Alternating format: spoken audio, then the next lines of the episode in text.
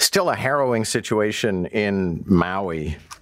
Governor used a local term when he effectively said, when we're walking through, in particular, this one town, but where the wildfires swept through, we are walking on bones. And um, they expect to find many, many more people. We're up to 99 um, casualties that have been recorded so far.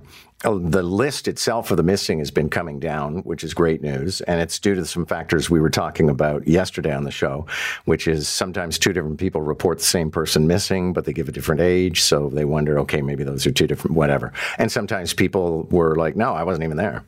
But this is a horrible tragedy, and the devastation is incredible. And the horror of the situation, as people describe it, of trying to get out of the way of those flames. Chris and Jessie Watkins are from Kingston. They were in Maui. They're back home now. He is a police sergeant. She is a doctor, and uh, they join us now. It's it's nice to have you. And I think one of the things people find so awful about this situation, Chris and Jessie, is you know, you were there on vacation. Everything was perfectly normal. There were no sirens. Nobody got a text warning. There were no police running through the streets. And all of a sudden, you're running for your lives. And you're right. It, everything was, it was actually an amazing vacation. We were enjoying ourselves so much. We had two days. Uh, the Sunday and the Monday were phenomenal.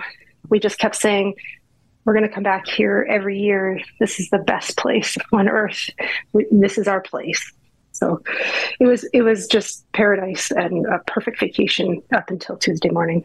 Chris, can you give us a feel for how this all came undone? I mean, was did it start with a, almost a spidey sense, or how did you know that something terrible was about to happen? Well, kind of actually. So the power had gone out in the early hours of the morning while we were sleeping, and there was just very little information available to us about when the power uh, might be restored. And as the day got a little bit longer and the wind didn't seem to be dying down, it was getting worse.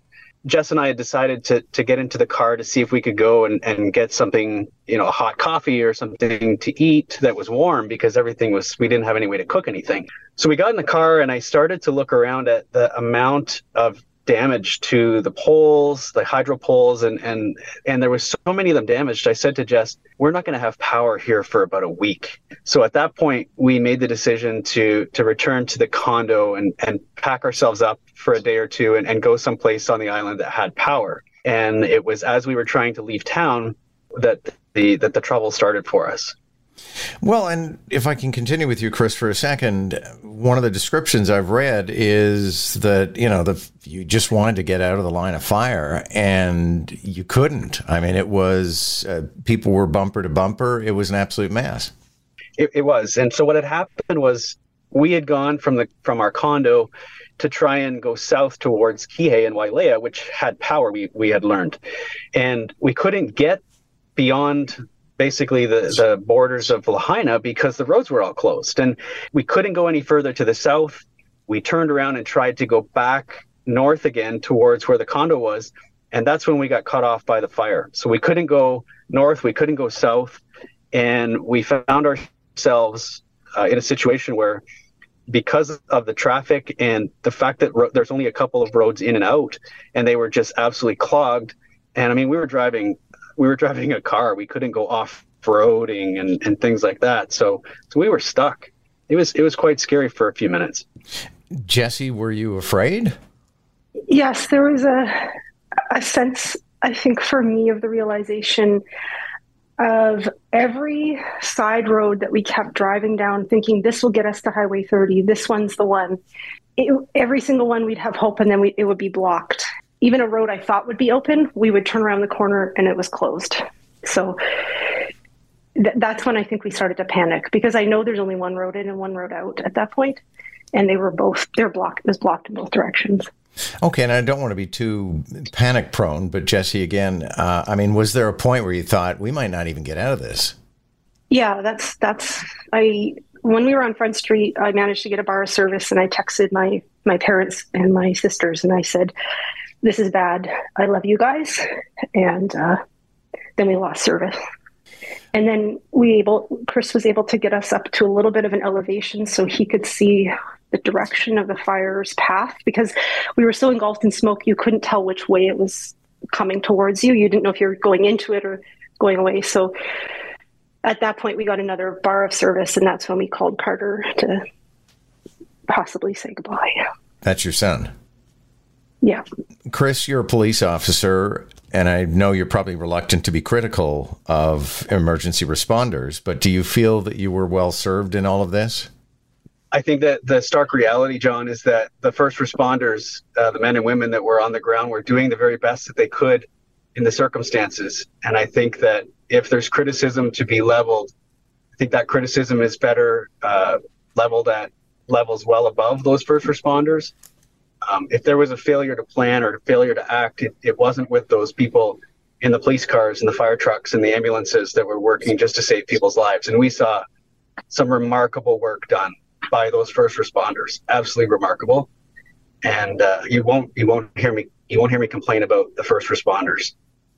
Can I ask you, Jessie, how a lot of people, just when they're coming home from a trip, not because they've practically lost their lives, but a lot of people are very excited to see the tail of a an Air Canada plane. Uh, how did it feel mm-hmm. to get out?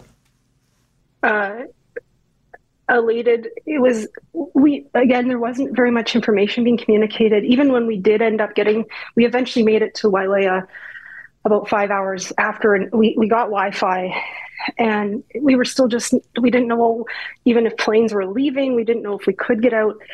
And then, uh, of course, as you've seen photos of the airport, we didn't know how crazy it would be at the airport. So we showed up very early. And as we sat waiting anxiously to see if this plane would arrive, flight after flight ahead of us was canceled, canceled, canceled, canceled. And we were just sitting there like, just please, please let that Air Canada flight arrive. And when it arrived, everyone just went.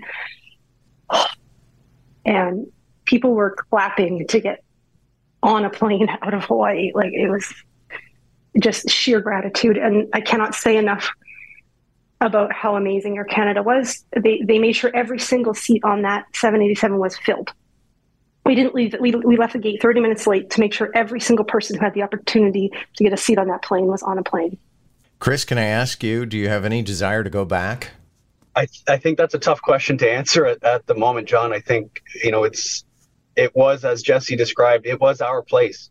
We had been as a family in 2015 uh, we'd always talked about returning and the pandemic delayed that. But i don't know at this moment. I don't know whether i I could actually be comfortable knowing what we've seen and and uh, knowing that you're sort of cut off. And I mean, as we're as we're sitting and trying to find flights, you become so acutely aware that you are on an island in the middle of the ocean, and you're trapped. You are trapped. And when there's fire everywhere, you know, you're that that is even more. Uh, you become even more acutely aware of that. So. Mm-hmm I, I don't know that I can answer the question. Mm-hmm. I, I would love to be able to say, yes, I could 100% go back, but I don't know that I can at this moment. Thank you both. You've both been very generous in, in your thoughts on all of this. I appreciate it. That is Chris and Jessie Watkins. They live in Kingston and they managed to escape Maui. And of course, you know, it's one thing to be a tourist in a place where everything goes to hell. It's another to be um, you know, families that have had uh, lost loved ones and massive property losses, and basically an entire tourist district that is you know, whenever you go to um, a smaller place, there will be this beautiful place where you can go for an amble and sit down for a coffee or a drink or a lunch and drop into art galleries and stuff like that. That's gone. It's been completely destroyed.